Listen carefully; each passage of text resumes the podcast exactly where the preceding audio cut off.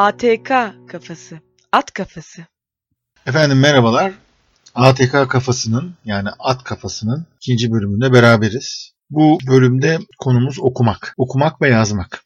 Benim de almak istediğim birkaç tane kitap vardı. Onlardan biri Metis Bilim'den Nörolojik, Elizer Sternberg'in. İçinde işte bilinç dışı mantığımız içinde körler rüyalara ne görür? Zombiler arabayla işe gidebilir mi? E, alışkanlık, öz yönetim, motor kontrol, öğrenme, zihinsel simülasyon gücü üzerine. Hayal gücünüz sizi daha iyi bir sporcu yapabilir mi? Hipnozla cinayet işlenebilir mi? Dikkat, etkilenme, bilinçaltı, şizofrenler neden ses duyar? Halüsinasyonlar, kendi kendine olmayan ayrımı üzerine gibi bir sürü bölümü var. Kitabı okuyacağım ve ondan sonra yorum yapacağım. Aynı seriden beğendiğim birkaç şey var. Örneğin bellek metaforları Doğu Darisama'nın. E, bu da çok hoş bir şey. Bellek nedir ve belleğin nasıl oluştuğu konusunda. Bunları okumam biraz uzun sürecek. Severek okuyorum. Şimdi size bu yüzden okumakla ilgili bir bölüm yapayım dedim. Hem sizi pek sıkmak istemedim ve okumak her zaman önümüzde olan bir şey. Okumakla ilgili bir konuşalım bakalım. Ben çok iyi bir okur muyum bilmiyorum. Ama okuyorum yani. Hani bilinçsizce okuyorum. Bilinçsizce okuyorum derken ne okuyacağımı çok iyi biliyorum da böyle çok kuvvetli bir okur olmak için okumuyorum. Okumak belirli zaman sonra ihtiyaç haline dönüştü bende. Ve o ihtiyacı karşılamakta dert. Örneğin bir yıla yakındır Amerika Birleşik Devletleri'ndeyim. Şu anda İstanbul'a geldim ve 10 gün sonra da gideceğim. Kitabı özlemişim Türkçe kitabı. Faneme hızlıca bakarken 14 koli kitap dağıt. Vermediğim kitaplar arasında işte okunacaklar diye kenara ayırdıklarımda aslında çok hoş kitapların olduğunu gördüm. Örneğin her gün yanımda taşıdığım Marmaray'da falan okuduğum benim de hoşuma giden Naci Yorulmaz'ın Büyük Savaş'ın Kara Kutusu isimli kitap. İkinci Abdülhamit'ten Birinci Dünya Savaşı'na Osmanlı silah pazarının perde arkası. Osmanlı silah pazarı bu Mavzer tüfekleri ki Mavzer bizde tüfeğin ismi olmuş yani jenerik isim ve Krupp marka toplar ve bu topların e, Alman ekonomisine etkisi Golds Paşa ve Bismarck'ın da bu Alman ekonomisinde yani Alman savaş ekonomisinde silah yani sanayinde e, Osmanlı'yı manipüle etmelerini anlatıyor. Naci Yorulmaz Kızılay Başkan Yardımcısı. Bu aralarda Kızılay'da hoş olmayan bazı şeyler var ama ben Naci Bey'in yaklaşımını beğendim ama Kızılay'ın ne yaptığını bilmiyorum. E, onun dışında okuduğum e, Yıldıray Oğur'un bu aralar okuduğum yani hevesle okuduğum Alternatif Türkiye Tarihi bir isimli kitabı var. Yıldıray Oğur'u seversiniz sevmezsiniz ama ben kitabını beğendim. Bir de uzun zamandır yarım bıraktığım Masaüstü kitabım var ya daha doğrusu Yatak Odası kitabım var. O da Anadolu'nun Gözyaşları. O da güzel bir kitap. O da Anadolu'dan kaçırılan eski eserleri ve müzecilik konusundaki Osman Hamdi Bey'in tutumunu da anlatıyor. O da oldukça ilginç bir kitap. Üç kitabı aynı anda okuyorum. Büyük Savaş'ın kara kutusunu yaraladım. Çünkü bazı konularda oldukça hızlı geçebileceğim bölümler var. Bildiğim bazı bölümler var. Onları güzelce geçiyorum ama Bismarck'ın durumunu bilmiyordum. Örneğin Bismarck'ın barut fabrikasının arazilerinden birinin sahibi olduğu ve barut fabrikası Osmanlı'daki bütün e, barut ihalesini aldıktan sonra Bismarck'ın kirayı iki katı arttırdığı ve oradan ciddi para kazandığı. Bunu da Fransa'da İngiliz e, silahları alınacağı zaman ciddi baskı yaptığını falan filan görebiliyoruz. Yani aslında Enver Paşa'dan önce de 2. Abdülhamit'in Alman sanayine ve acayip güveni var. Güzel bir kitap, okunabilecek bir kitap. Yıldıray Oyuncu'nun tuvalette okuyorum. Bunun kötü bir tarafı yok. Tuvalette cep telefonuna girmediğiniz zaman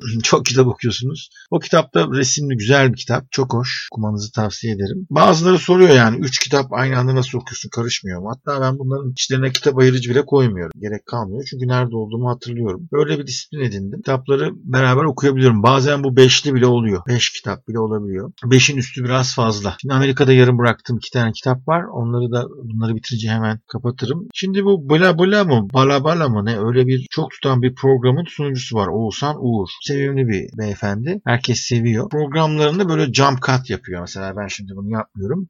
Yani bütün boşlukları kapatıyorlar. Yani bu Flu TV gibi. Yani arada boşluk varsa kesiyorlar. O yüzden zaten hızlı konuşan birisi ise arka arkaya makine tüfek gibi konuşmuş oluyor. Hiç aralık yok. Ben jump cut'ı pek sevmiyorum ama tabii benim e, programlarımı da bir buçuk hızla izleyenler varmış. E, neyse Bula Bula adlı şeyin sunucusu oldukça da başarılı. Bayağı bir fazla takipçisi var ve en son seçimlerde parti liderleriyle yaptığı bana sorarsanız objektif toplantılarla da oldukça başarılı oldu. Başka bir beyefendiyle ben tam izleyemedim dinleyemedim ama o yani otomobil konusunda uzman bir YouTuber'la galiba. Hangi otomobili test ettiklerini bilmiyorum. Oğuzhan Uğur'a o da yanında oturuyor. Arabayı kullanıyor. Abi diyor ben senin kadar kitap okumuyorum. Kitap okuyanlara da gıptayla bakıyorum. Seni tebrik ediyorum. Ne kadar kitap okumuşsun? 3000 tane okumuş musundur diyor. Ya da tam hatırlamıyorum ama Oğuzhan Uğur 3000'i ya kendisi telaffuz ediyor ya da o 3000 deyince evet evet okumuşumdur. 3000 ne demek ya? Şimdi 3000 kitap ne demek ona bir bakalım. Benim amacım da Oğuzhan Uğur'u falan aşağılamak falan filan değil. Böyle bir laf ettiyse ve bunu yayınladıysa bu onun problemi. Ben de ufak tefek bir hesap ettim. Oğuzhan Uğur bu lafı ettiği zaman 34 yaşındaymış. Diyelim ki 6 yaşında okumaya başladı. Hani böyle kitap okuyor yani 6 yaşında kitap okur mu bilmiyorum. Ben de çok erken başlamıştım ve ilk okuduğum kitabı çok iyi hatırlıyorum. Denizler Altında Yeni Evin Fersahı. Jules Verne. Jules Verne bir çocuk için ilk kitap olarak süper bir şey yani. Hani Cinali'den sonra kitap okuyacaksanız işte o altın kitapların bütün çocuk kitaplarını okudum da ilk kitabın başında böyle bir ahtapot şeyi sarıyordu böyle acayip bir görüntü vardı. O kitabın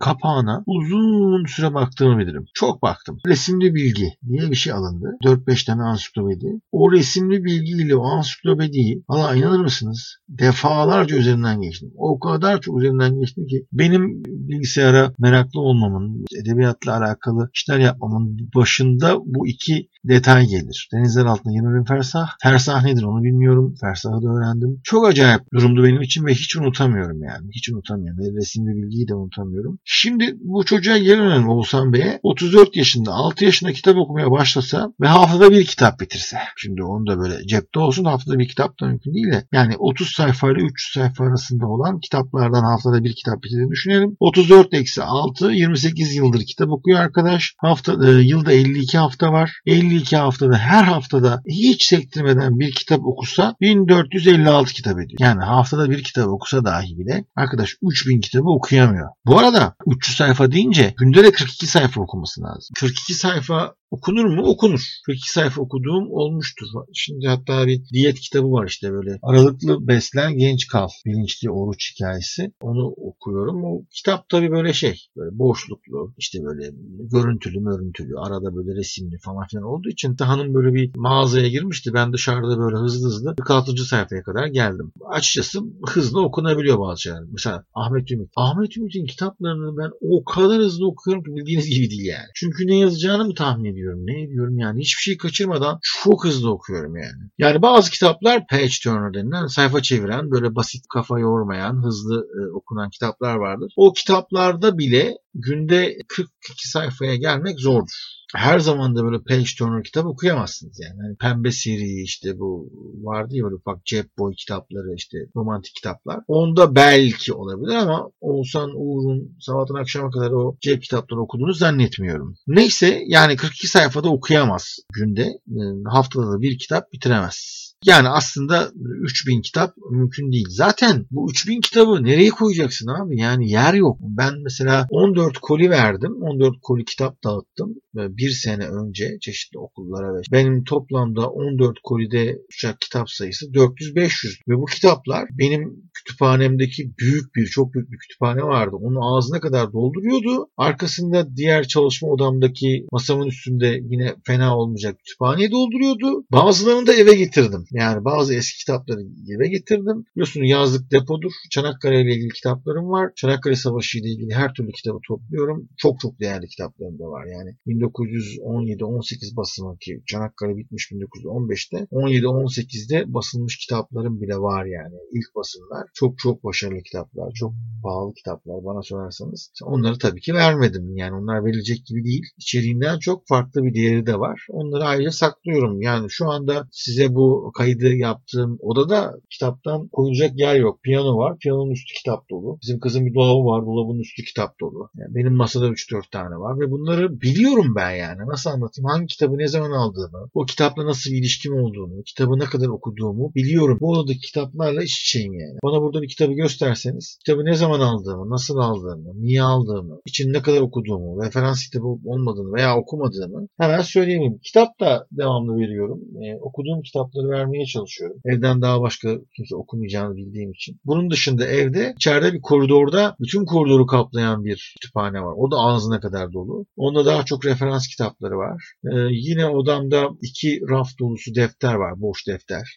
Boş defter ya. Çok seviyorum. O da benim takıntım. Ee, dediğim gibi biraz sıkış pıkış bir durum var. Örneğin bugün kamondolarla ilgili bir şey oldu, iş oldu. Onunla ilgili hemen kitabım var. Kitaptan açıp bir şeyler okudum. Çok kitap okumak için hızlı okumamız gerekiyor mu? Evet yani hani çok da dıdıtsız okumamak lazım. Ama hızlı okuma teknikleriyle çok kitap okuyacağım demek Hani anlayarak hızlı okumadan bahsediyorum bu arada. Bence saçma. Hızlı okumayın ya. Eğer gerçekten bir kitabı beğeniyorsanız onu yavaş okuyun. Ne zorunuz var? Bu kitabı ben bir haftada bitirdim gibi bir durum değil. Mesela benim kitaplarım var. Bir tane romanım var. Ustura ve Tuhafiye'deki Hafiye. En yakın arkadaşlarım, çok kitap okumayan arkadaşlarımdan bazıları iki günde bitirdi ya. İki günde. İşi gücü bırakmış, yeme hiçbir bırakmış kitabı okumuş. Çünkü acemi yazar bir miktar kendini yazar derler ya. Beni bulmuş herhalde kitapta. O yüzden onu okumuş yani. Çok çok çok hoşuma gitti arkadaşımızın okuması. Dediğim gibi hızlı okuma kursları var. Bizim kızlar özel okulda okuyorlardı. Ortaokuldalardı herhalde. Ufaklık ilkokuldaydı, büyük ortaokuldaydı. Okulda böyle bir acayip bir hızlı okuma kursu. Bir de ayrıca para veriyorsun. Kurs varmış. Ona zorluyorlar. Bir böyle bir teste gitmiştim ben. Böyle bir metini, onların hepsi numaralı bütün satırlar. Ve diyorlar ki işte hemen başlayın diyorlar. Bakalım şu kadar zamanda ne kadar kelime okuyacaksın. Ben de böyle inat ettim çünkü inanmıyorum hızlı okumanın önemli olduğuna. Orada böyle hırs yaptım ve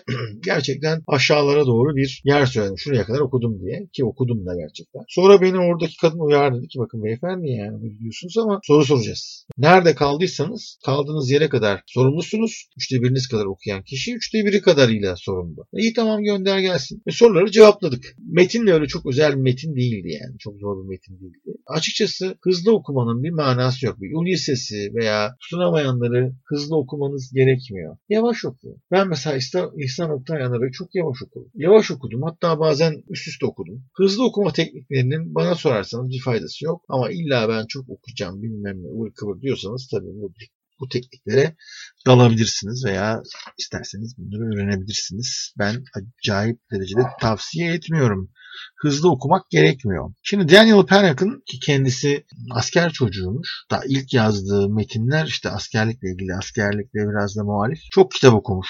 Çok ıı, sağa sola gittikleri için. Onun oluşturduğu 10 tane madde var. Bu 10 maddeyi size e, sıralayacağım ve arkasından yorumlarımı da vereceğim. Yani Daniel Pennock'ın bu hakları nasıl oluşturduğu ile ilgili. Hatta bunu roman gibi isimli kitabında yazmış. Kitabın başında böyle kılıç tutan ama oturduğu yerden kılıç tutan böyle bir şeyde oturan bıyıklı bir adam var. Şimdi ben size sıralayayım. Okur hakları. 1. Okumama hakkı.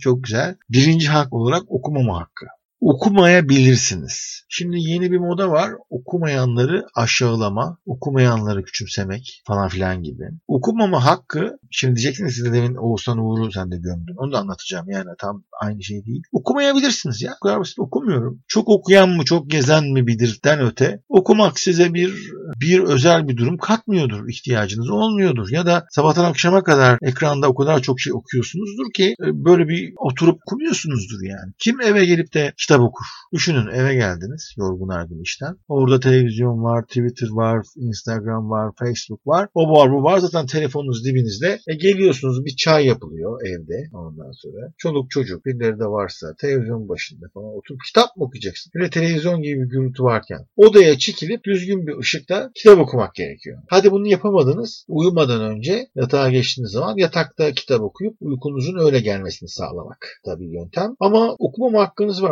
Okumayabilirsiniz. Örneğin Recep Tayyip Erdoğan'la bir uçakta Cüneyt Özdemir röportaj yap. Fıstık fındık yiyor şimdi Recep Tayyip Erdoğan Cumhurbaşkanı. O zaman Cumhurbaşkanı değil galiba başbakan. Ya öyle bir yiyor ki şapadak şapadak. Benim en sinir olduğum husustur. Deliririm yani. Ben misfonik bir adamım. Misfonik vücuttan çıkan sesler fırk fırk, fırk burnunu çekerler mesela. Herif hasta olmuş. Fırk fırk fırk Fırk fırk burnunu çeker. Deliririm deliririm yani. Sakız çiğnerken çappada çappada çappada çiğneyenler. Yani vücudundan ses çıkartanlar. Hoş ben de horluyorum ama e, uykum çok hafif. Bir dokunmayla hemen uyanıyorum ama tabii horlamak kötü bir şey. Neyse uyurken tabii ayrı mesela bunlar uyumuyorlar yani bilinçli olarak şappada şapa. Hatta bazen çocuklar çocuklar çok ufakken e, öyle sesli yemek yiyorlar ki onları uyandırmak lazım. Bir de şu ASMR var ya birileri çıkıyor ve hele daha çok uzak doğulular önlerinde onlarca tabak. Onları böyle şappadanak şappadanak şappadanak yiyorlar. Ben deliriyorum yani. Misponya hmm, sıkıntım var. Neyse Sayın Cumhurbaşkanımız ya da Başbakanımızla bu okuma konusunda konuşuyorlardı. Cüneyt Özdemir dedi ben okumuyorum dedi adam. Okumuyorum dedi. Hiçbir şey okumuyorum dedi yani. E kim okuyor deyince işte okuyorlar bana özet geçiyorlardı. Şimdi onu aşağılayacak mıyız? Hayır. Ben başbakan, cumhurbaşkanı olsam okurdum. Rapor okurdum. Kendim anlamaya çalışırdım. Devamlı birinden duymazdım ama o öyle tercih etmiş. Onun da bir öyle bir hakkı var. Okumuyor. Okumama hakkı. Yani bir okurun isterse okumama hakkı vardır. Yani ben burada Daniel Penneck'e katılıyorum. Birinci maddeyi böylece geçiyoruz. Ee, okurun okumama hakkı vardır. İki, sayfa atlama hakkı. E vardır tabii yani. Şimdi bazen öyle oluyor ki mesela bu kitapta da var. Büyük Savaş'ın Kara Kutusu'nda da var. Yani tez gibi yazmış yazar. Bir yere geliyorsunuz. Orada Osmanlı ile Almanya arasındaki kurup toplarının ve mavzer tüfeklerinin kişi başı olan dağılımı ile ilgili çizelgeler. Bununla ilgili. Bu beni ilgilendirmiyor. Yani eğer tez yapıyor olsaydım tane tane onları sayardım. Yani sayfa atlama hakkı vardır. Tabi antolojik kitaplarda bu daha uygun olur. Yani eğer hikayeler mesela 20 tane hikaye var hiçbirbiriyle alakasız. Arada bir hikaye atlayabilirsiniz. Hatta karışık da okuyabilirdim. Karışık okumayı severim. Dunkirk gibi ya da bu Memento gibi bir şeylerde yakalayabilirsiniz belki. Hatta Murat Mendeş'in bir kitabı vardı. Dubdur'un Dilenması diye. O iki ayrı zamanla iki ayrı bakış açısıyla gidiyordu. Üçüncü hakkımız kitabı bitirmeme hakkı. İşte en doğal hak. Bitirmiyorum.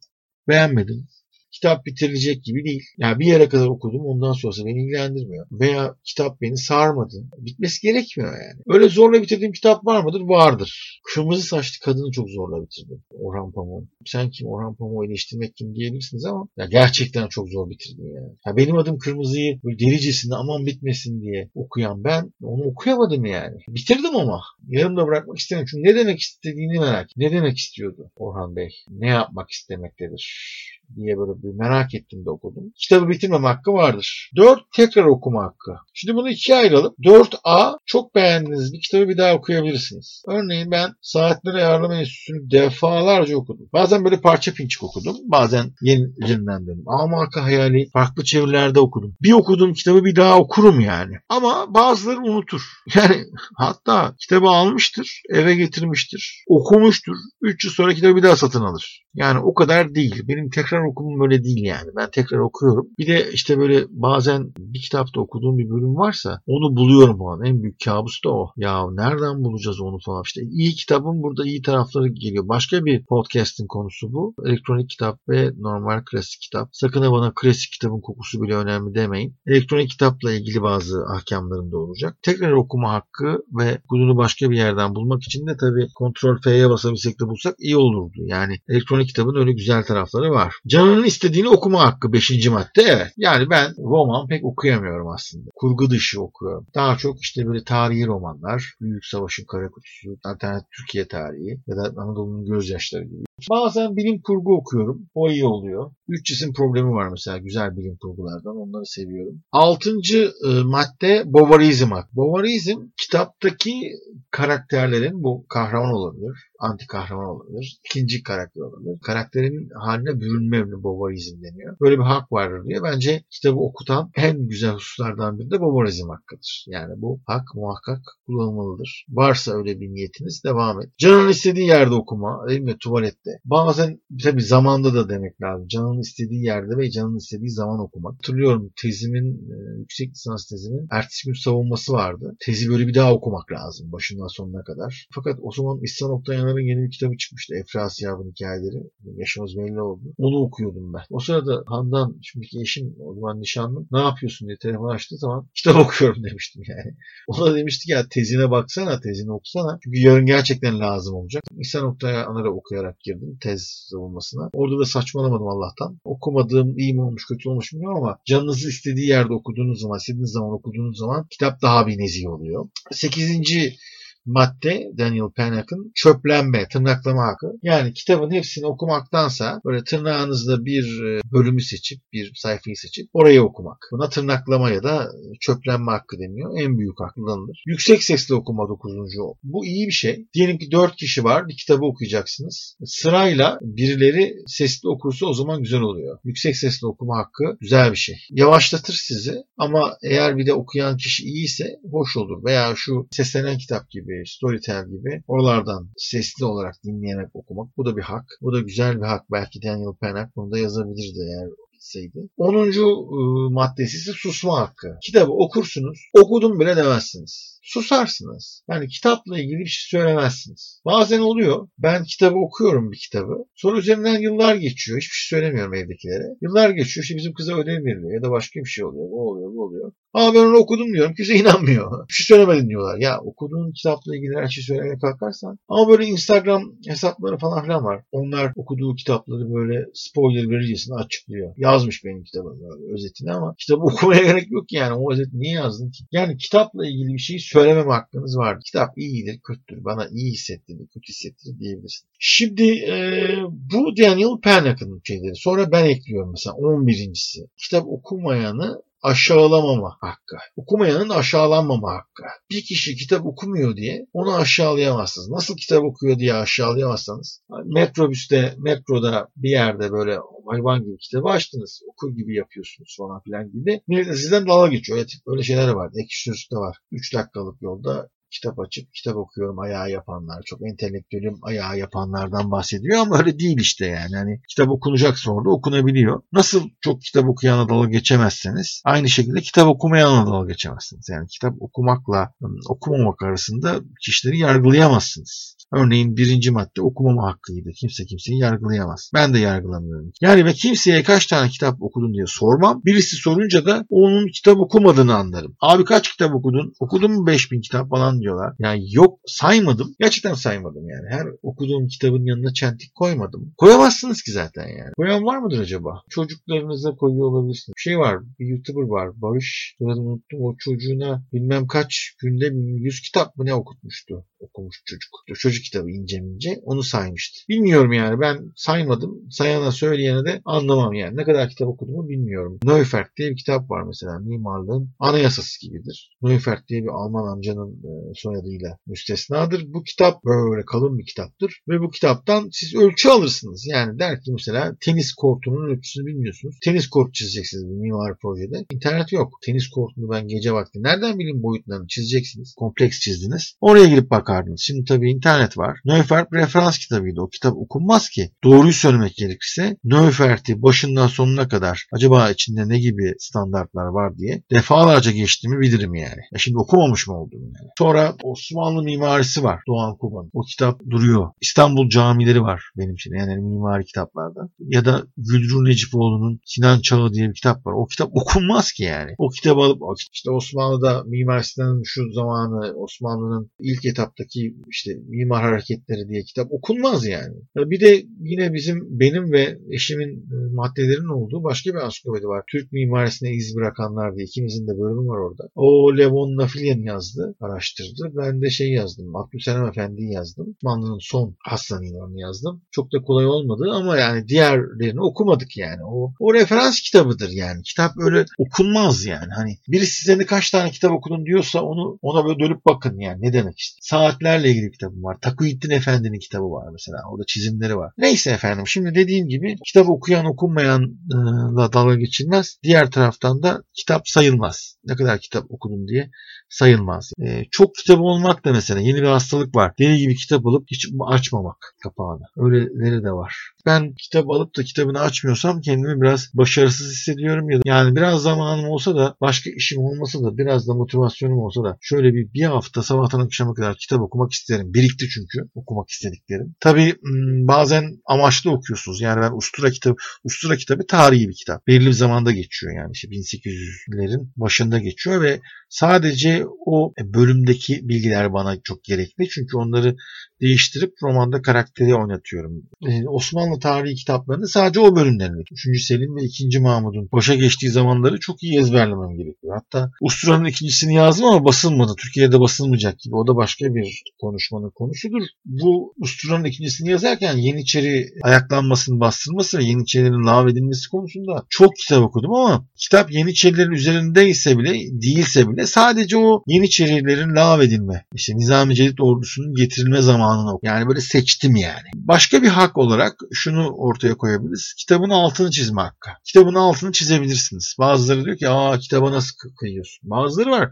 Kitabı böyle tam açmıyor yani. Böyle bir 160 derece bile açmıyor. Yani 120 derecen okuyor kitabı. Yani ucu be, onun açıldığı yer arkada cildinde belli olmasın diye. Kitaba iyi davranırlar ama o ben iyi çiziyorum altını. Çiz, altını çizdiğim çok iyi oluyor. Incognito diye bir kitap vardı beyinle ilgili. Onunla ilgili bir şey söylemiştim. Ya ben kitap okumuştum. Kitapta şöyle şöyle şöyle bir durum vardı diye. Hangi kitap diye sordu. Çünkü ona lazım. Ulan hangi kitap? Geldim. Buradaki Türkçe beyinle ilgili olan tüm kitapları böyle bir geçtim. Allah'tan altını çizmişim ki 156. sayfadaki Alex diye bir adamın hikayesinden bahsetmişim. O da çok garip bir hikayedir. Onu da bir gün podcast yaparız. Benim de eklediğim 12.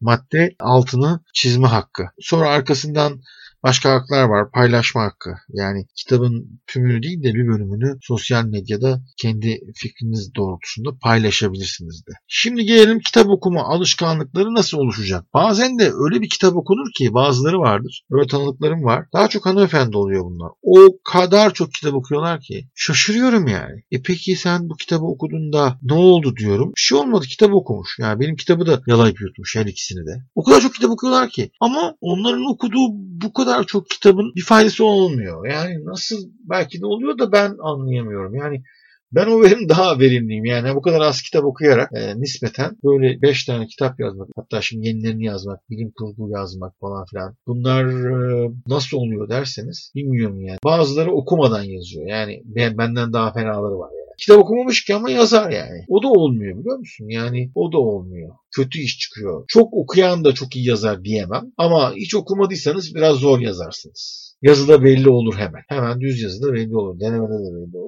E bu arada benim lisede ne tarihim iyi bir nottu ne de edebiyatım. İkisinde de gerçekten kötü öğretmenlere düştüm. Nasıl olup da şimdi kitaplarla yatıp kalkan birine bu kadar kitap dışı veya edebiyat dışı durum durumu dikte ettirmişler anlamıyorum yani. Büyük başarı. Tarihten bu kadar mı nefret edilir ya? E, nefret ettirmişler yani. Öğretmenlik çok zor iş. Öğretmenler kızmasın. Hafızaya da alakalı bir durumu var. Okumakla ilgili aforizmalarım bu kadar. Bizden ayrılmayınız.